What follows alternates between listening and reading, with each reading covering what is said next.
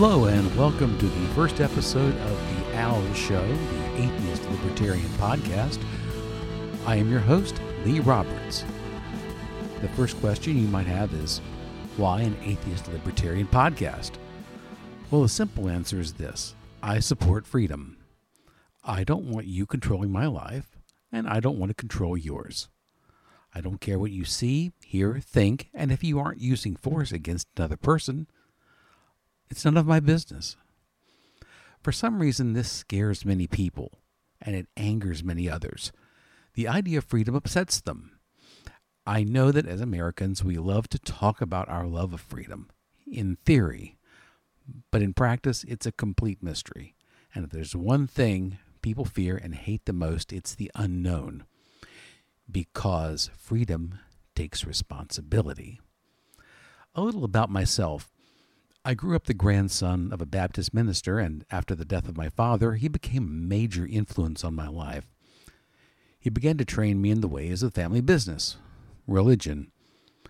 I started by playing the piano and organ in church, eventually becoming a youth minister. I studied the Bible and learned public speaking skills, but eventually I found that organized religion was a huge disappointment. I began to question the doctrine and motivations behind it all.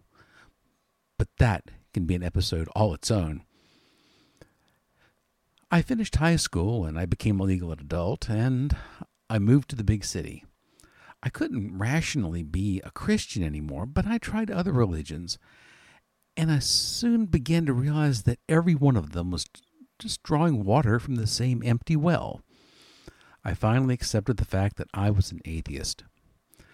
As I pursued higher education, most of my friends were politically active, so I followed suit. I voted Democrat, I marched, I protested, and I became deeply involved in several left wing student organizations.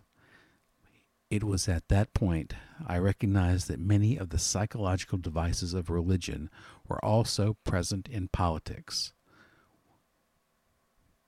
Let's start with the basics. There are three basic types of people in this world, but for now, let's talk about two. The first group, followers. This by far is the largest group. I think it's fair to say that about 90 plus percent of people are followers. It's easy, there's less responsibility. They seek a purpose for their lives. They latch themselves on to the second type of people leaders. And there, I think you can say that less than 1% of humans are true leaders. What do they do? They give followers that purpose in life that they so desperately seek. They are the face, voice, and power of mass movements. And what are mass movements? Mass movements are simply large groups of people with a common goal. And there are three types of mass movements religious, political, and social. These three movements are inextricably linked. Every social cause is connected to a political or religious philosophy, and every religious group supports certain political candidates and social crusades. And every political party is affiliated with certain social causes and is backed by religious organizations. But all three have one thing in common control.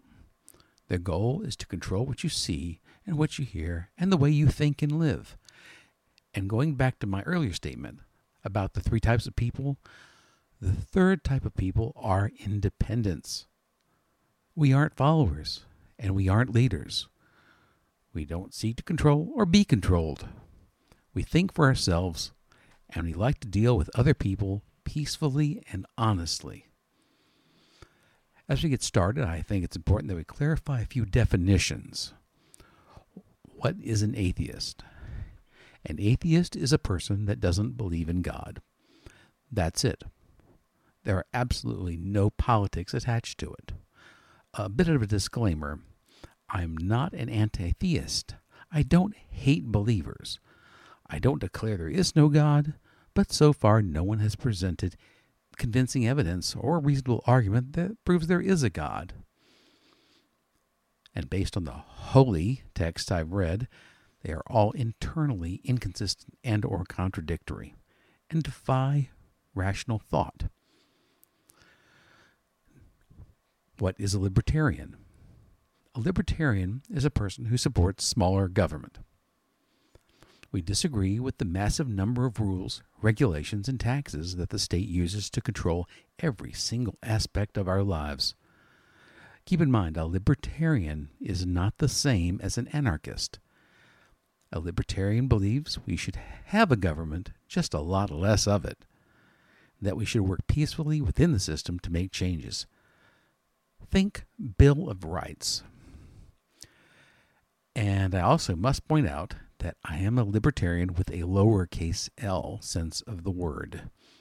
I am not a member of the Libertarian Party, nor am I claiming to speak for them. In fact, there are several topics within the Libertarian Party platform with which I disagree.